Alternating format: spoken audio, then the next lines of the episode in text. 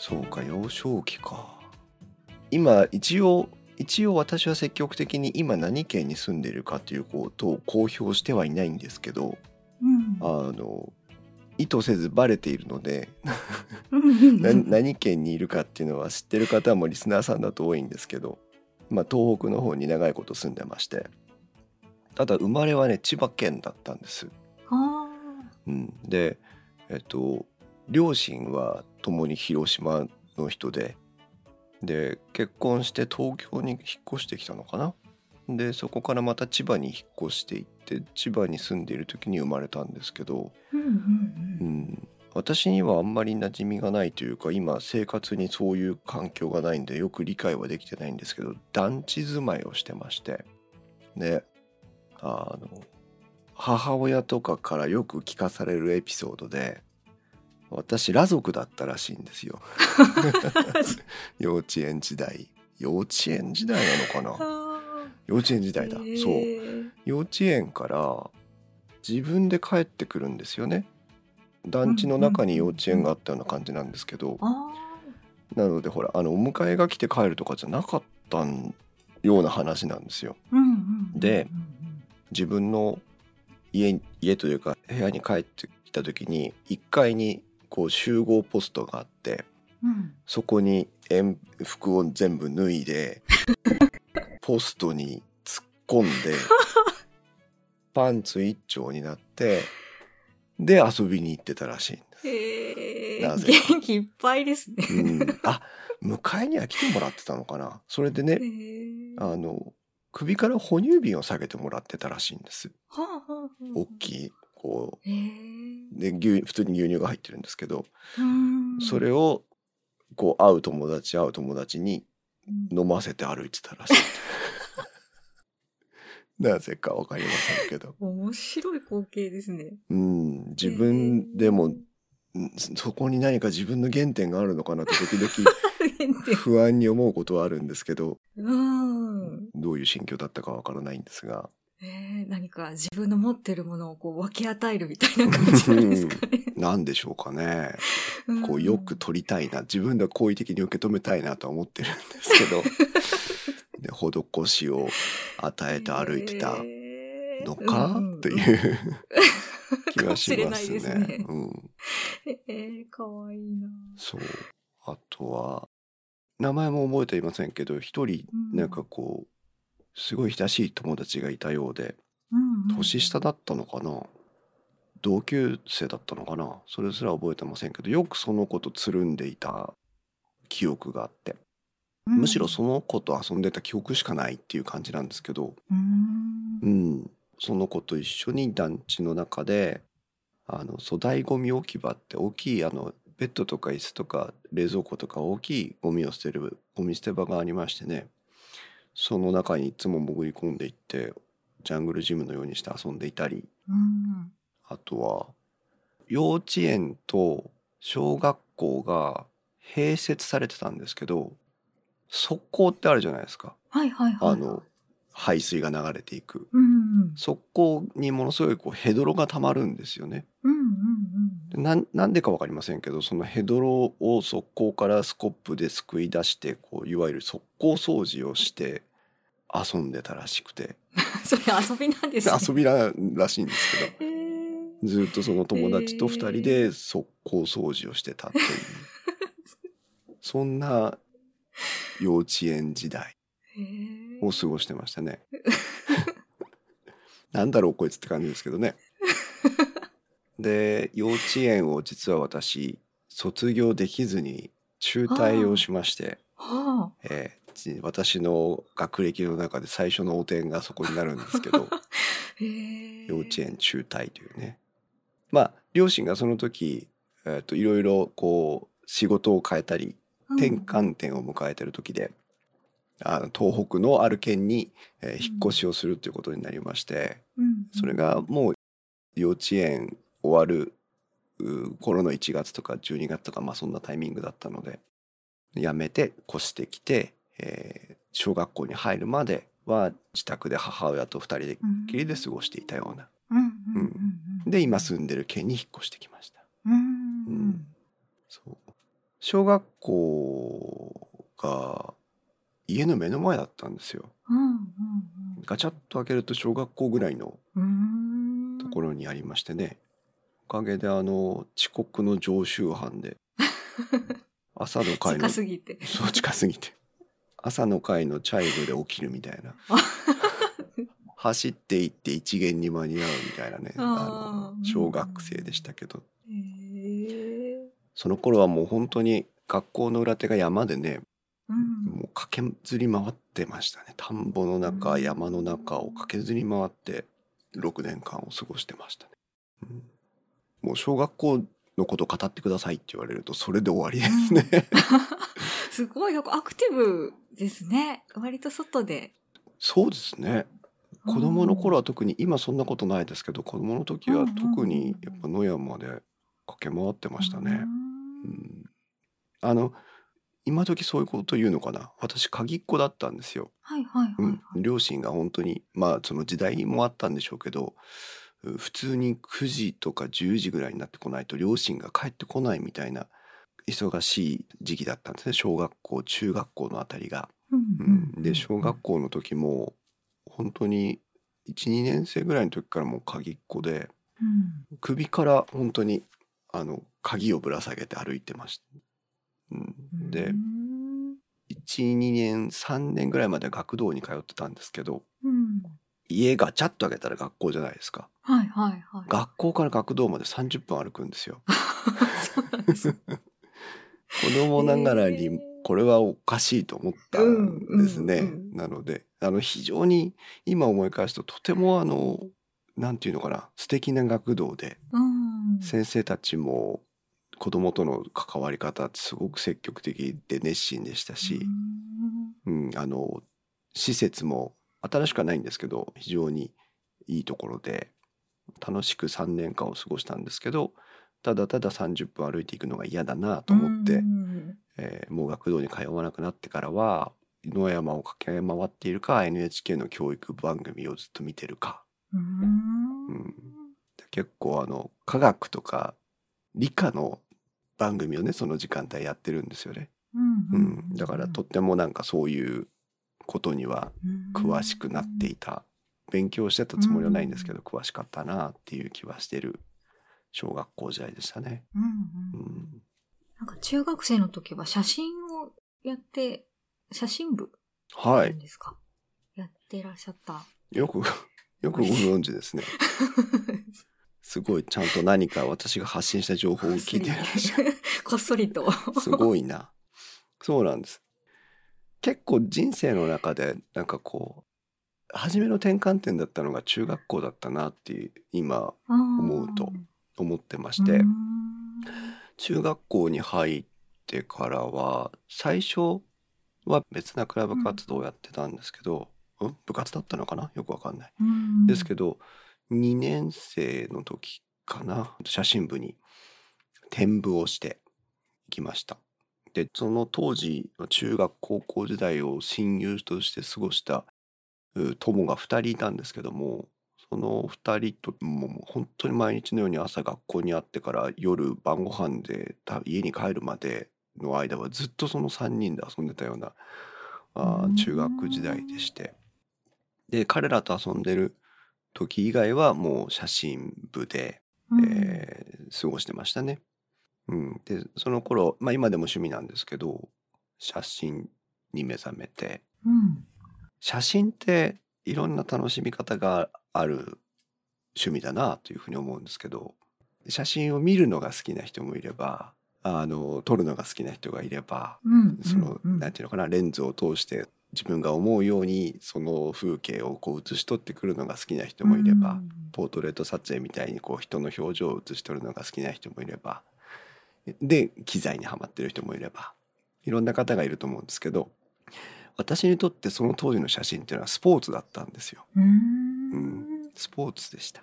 いかに動いて写真を撮りに行くか。いかにシャッターを切るかみたいああいかにシャッターを切るか。な。そう。立ったり座ったりそのね、うん。どっかに登ってみたりっていうその体を動かして写真を撮りに行くっていうことが楽しかったんですよ。だから、結果的に写真が撮れててもちろん上手な写真が撮りたいなとは思ってましたけどうんうん。なんかその写真を撮る行動自体がすごくその楽しいスポーツだったんですよね。うん。私の今の写真の原点はそこだなと思っていて、うんうん。であこの後まあ話出てきますけど中国に留学をすることになるんですけどうんうん。中華人民共和国に留学をしたんですけど、まあ、当時の為替の関係とか私がその留学した先の物価の問題とかがあってうんめちゃくちゃフィルムが安く買えたんです。ううん。ん、なので中国にいた4年間は何千枚と写真を撮りましたね。うん。えでそれも本当になんかこうこの1枚を撮るがためにというよりもとにかく撮るのが楽しいといううん。そんな写真との出会いを中学校時代にしました。うん。うん中学校時代の写真部は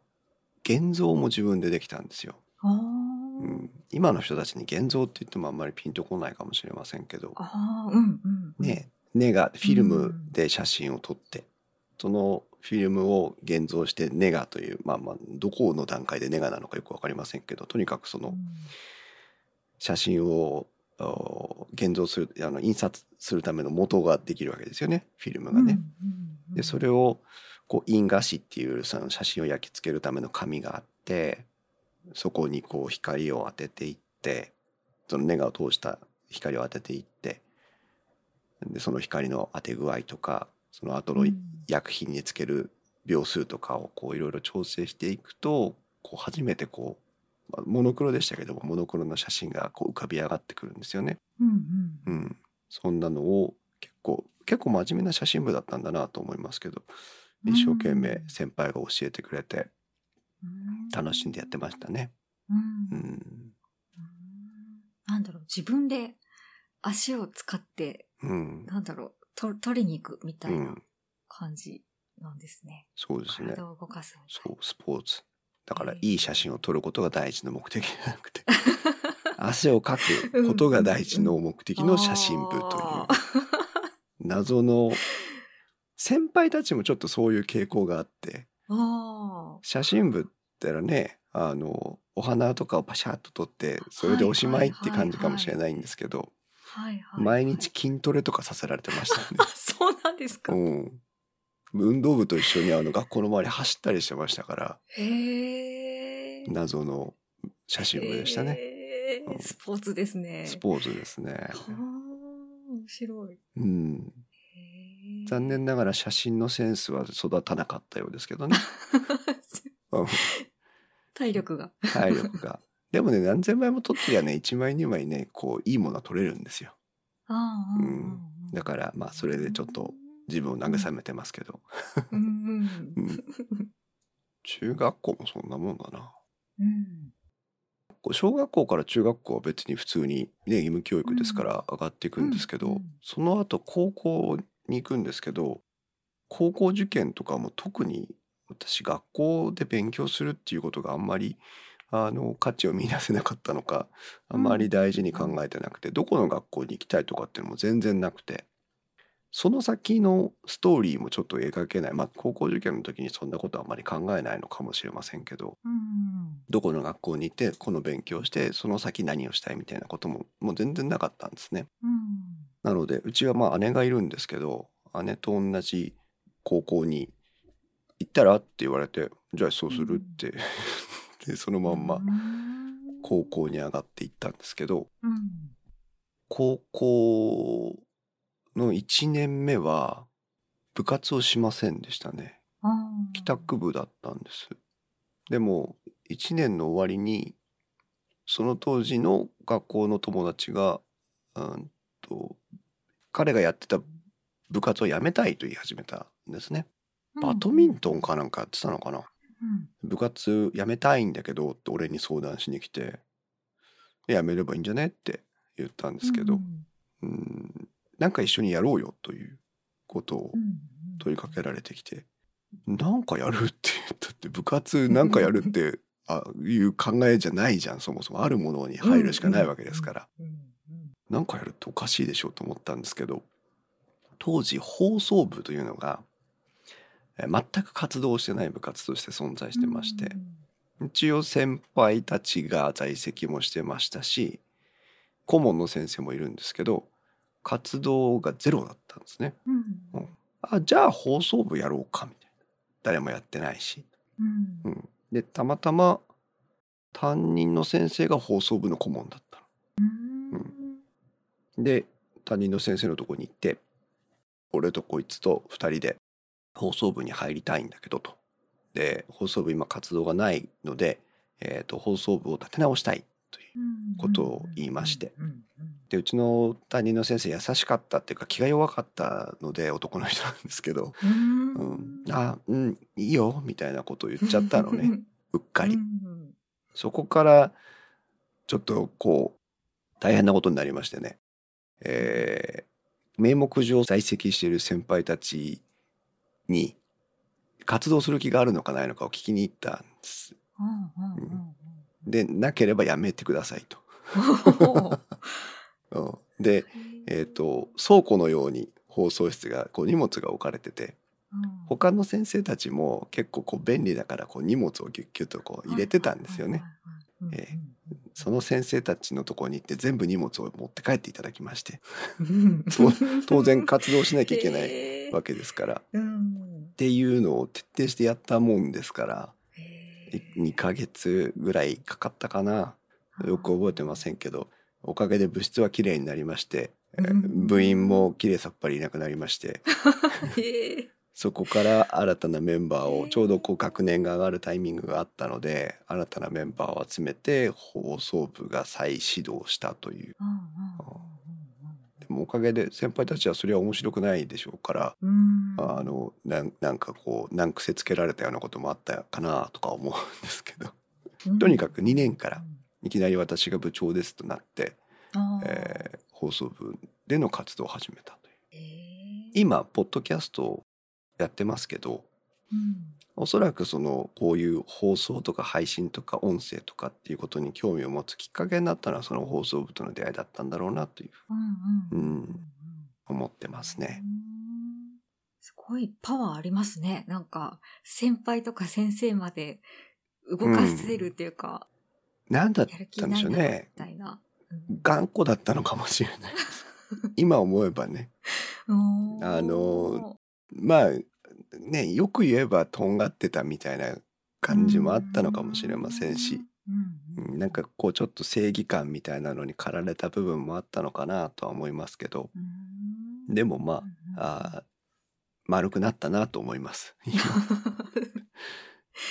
当時のね当時の自分にもし何か一言言うことができるならあー正しいことが必ずしもいいことじゃないよとは言ってあげたいなと思いますけど、部活動は活動するんだから活動してない人は正しくないという理論でおそらく追い出してたんだろうなとは思います。だからこう子供の頃あふれるこう正義感とか義務感みたいなものがうん。当時は旺盛で、えーうん。核あるべきという理想を掲げて邁進してたんだろうなとは思います。うん。うん、だ担任の先生はにはものすごく迷惑をかけたなと今は思いますよね。当時は全くそんなこと考えてませんでしたけど、ね、俺はすごいんだぐらいの気持ちでいましたから、うん。まあ、迷惑をいっぱいいろんな人にかけはしましたけどでもまあ放送部は始まったという。うんうん。うん。一応その後数年私たちの時代の後輩たちが部活を継いでくれて、えー、と数年間はまともに部活動が続いたとは聞いてますのでうんうん。その後どうなったか分かりませんけど、へえなんか放送部でその配信とか、うん。なんて言うんだろう。発信していくことみたいな感じですかね。なんか興味を持てたのって何かきっかけみたいなのがあったんですか？うん、そもそもこううちの親父がオーディオが好きな人でだ家にこう大きいスピーカーとかなんかでかい設備アンプとかあったりしてねレコーダーが置いてあったり、あさみさんご存知かな？オープンリールってわかります？わわかりません。わかりませんよね。あの昔の映画ってこうフィルムがこう大きいこう輪っかにくるくるくるくるっと巻いてあるじゃないですか。ああいうのをリールって言うんですけど、あれで音楽を聴くみたいなやつがあって、オープンリールっていう機械があったんですけど、それがこう家に転がってるような家だったんですよ。うん。なのでまあ親父はそういうこうオーディオマニア。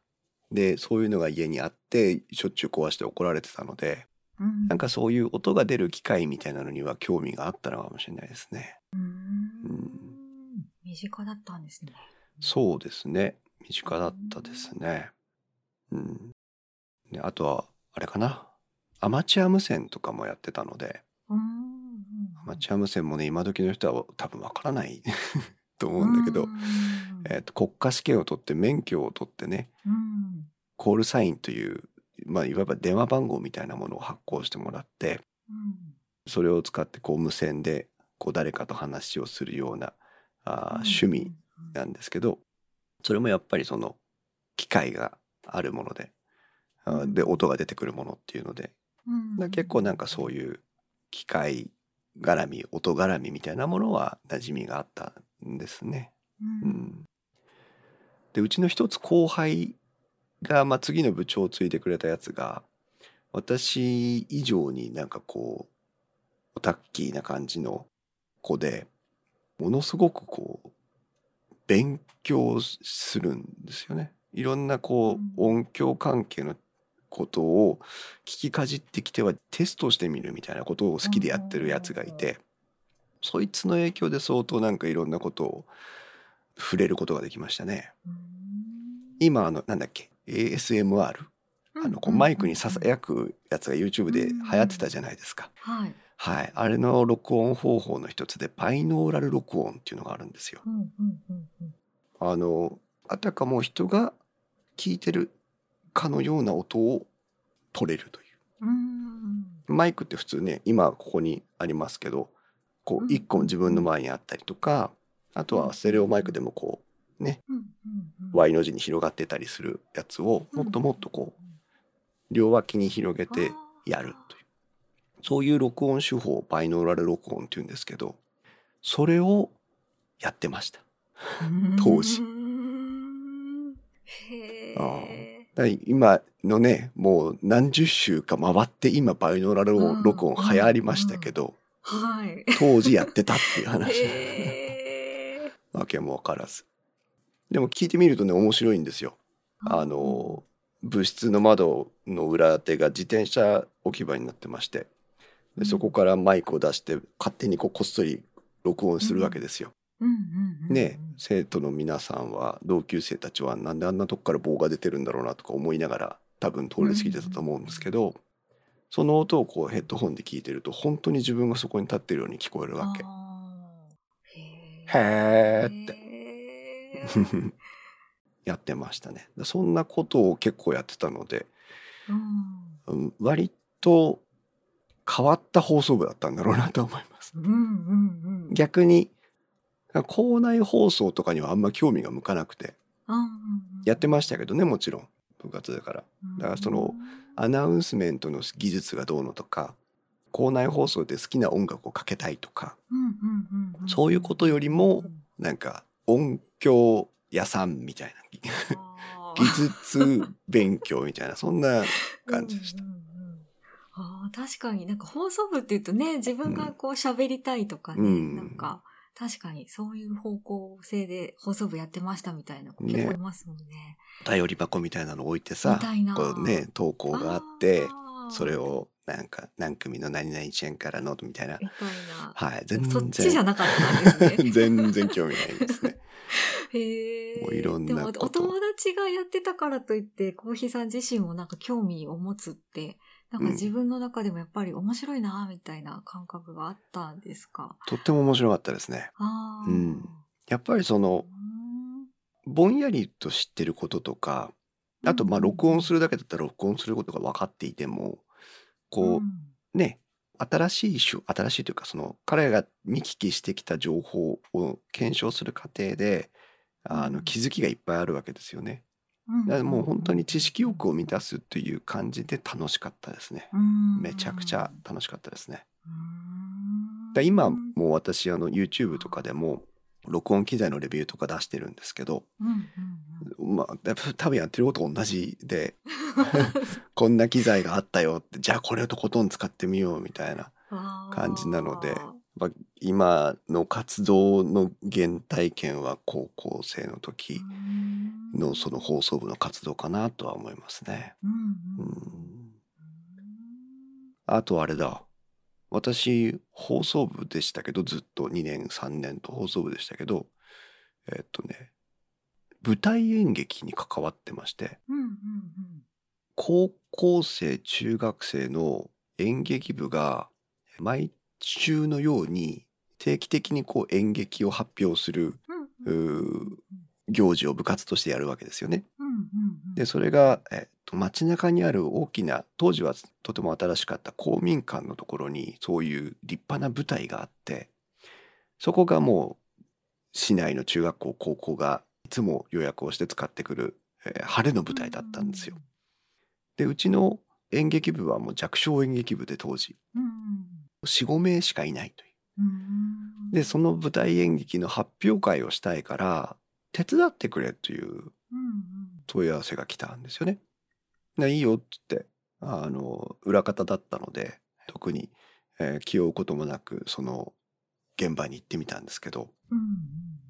あの一枚幕があるところの裏手に行くと本当になんていうの、ね、縄がつってあってこうどんちょうが動いたりなんだりって照明があってってあの照明だってずらーっとこうね並んでるものがあったりスポットがあったりっていうさまざまなものがあって、またそれもこう機械オタク心ををもうどど直球にくすぐりましてね。へえ。はい、でその時初めてあの名前を何て言うかわからないですけどその調整室というところに入っていくんですよ。皆ん。さん映画館とかねぶあのホールに行っていただいて後ろを振り返ってもらうと大きい窓があって中身は見えませんけど大きい窓があって誰かいるんだろうなぐらいのことはわかる。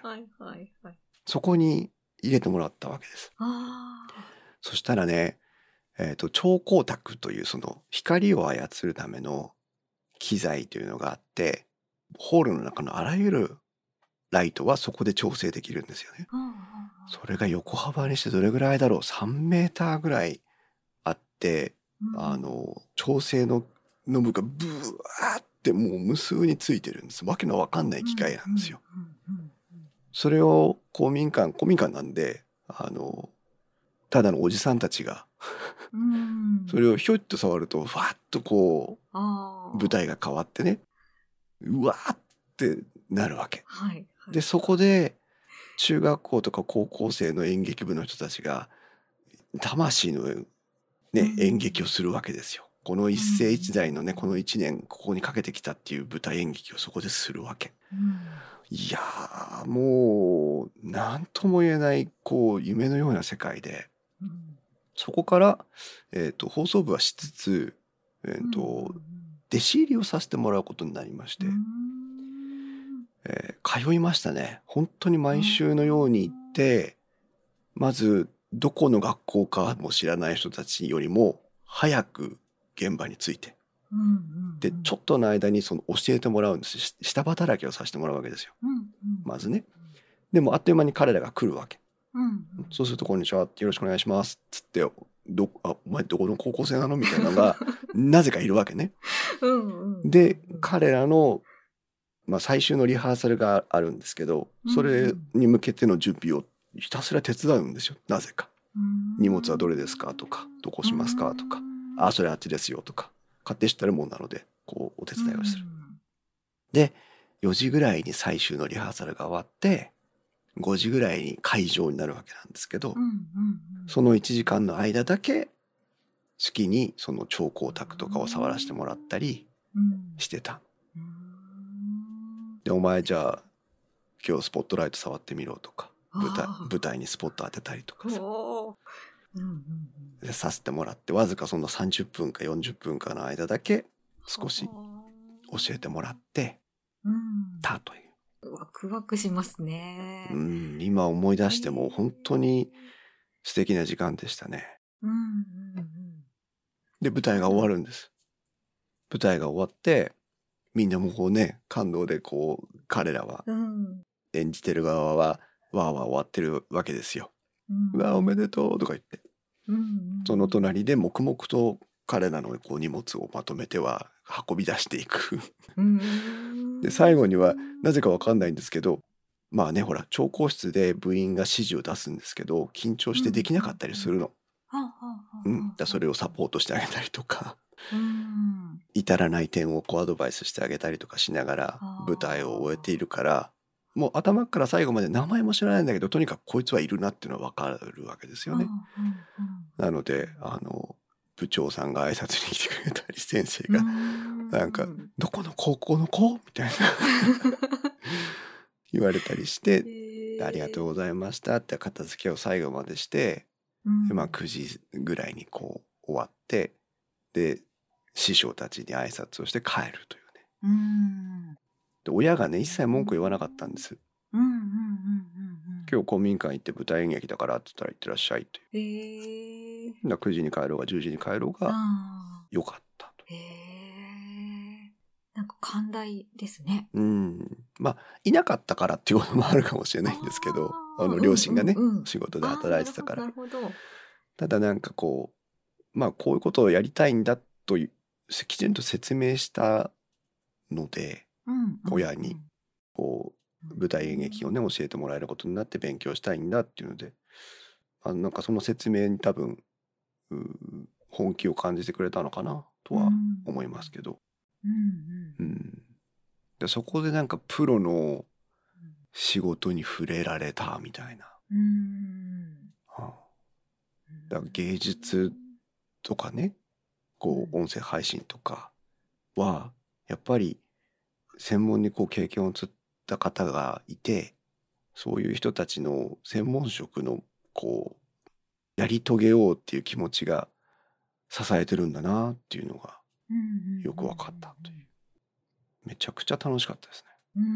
うんなん。で裏方みたいなポジションが楽しいという感じなんですか、うん、大好きでしたね裏方ええ決して表には出たくないタイプです。それは今でもですね。ええうんうんナンバーワンよりナンバーツーが大好きです。誰かを立ててその人が成功する様を見ていきたい。ええ誰かを立ててその人がこう評価されていくのをうん支えたいっていう。うんうんうんこれが面白くてしょうがないですね。うんうん今でもそういうふうに思います。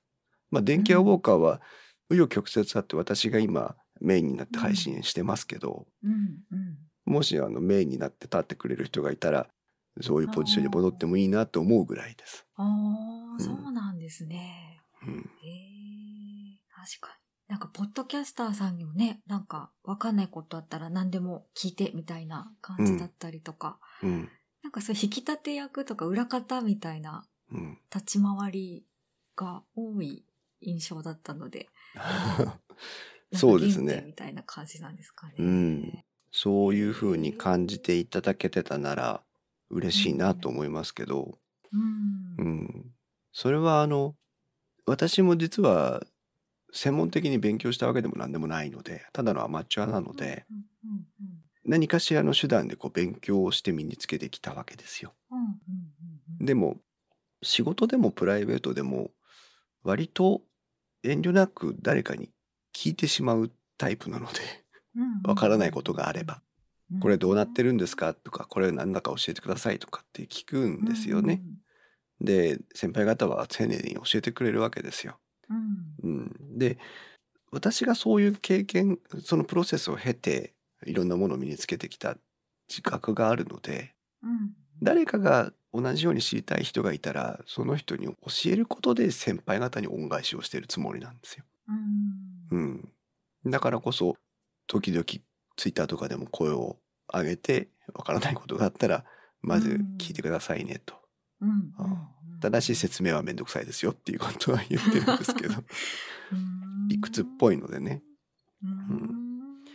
そんな風に思っていつも皆さんのうん何かこう助けができれば。ググれ貸すって言うじゃないですか。うんうんね。で実際私もググってますし。ググって分かることも少なくはないわけですもちろん。うん。でもググって分かることにそのかける時間ってものすごく時間かかんなくないですか。うん。ねどれが本当の情報か分かんないし。どれが自分が欲しい情報かも分かんないし、うん。そう。ググってる時間があったら聞いたらいいんじゃねっていう。うん誰か知ってるよって。うんうんそんな風に思ってるんですいつも。うん。うん。だあのつい先日「ポッドキャストの基礎知識」っていうタイトルであの連載を自分のウェブサイトでやってたんですけどうんうんうん。それもあのまあポッドキャスト配信を考えている方がまあさっと読んでくれたらこう全体像が見渡せるような情報がないものかなと思って書き始めたものでうんうん。結構な情報量にはなってるんですけど、うん。うん、別に ねそれ書いたから何っていうことも本来はないわけなんですけどね。うんでもでも誰かが読んでくれたらあここ来てこれ見れば大体分かったわってなってくれたらいいなとは思ってそういうのも書いたりしてうん。ます。うんうんうんじゃあ中学生になんかそういう原体験っていうんですかね、うん。なんかそういう経験があったからなんですかね。うん。やっぱりだからその舞台演劇でもそうでしたしあの放送部の活動でもそうでしたし、まあうん。学業は別です。学業は全然ピンとこないしあの私の今のコーヒーを構成する中にこう学校生活って勉強していたことっていうのはなんか一つも響いてないような気がしますけど、うんうん。うん。でもその部活動であったりその、えー放課後の活動であったりした中でやっぱりその大人の人たちがいいよって教えてくれてたという。うんうん。ね。うんだってたまたまヘルプでついてった放送部ですよ私はね。うんう。んでうん。公民館に行ってその調校室に入って面白いと思って「また来ていいですか?」って言ったら「いいよ」って言ってくれたっていうのがねうんうん。多分い今の時代はダメなんじゃないかなと思うんですけど。うんうんうんでもなんかそういうふうに「いいよ」って言ってくれてうん勉強させてくれた、うん。うん、っていうところかなと思いますけどね。うん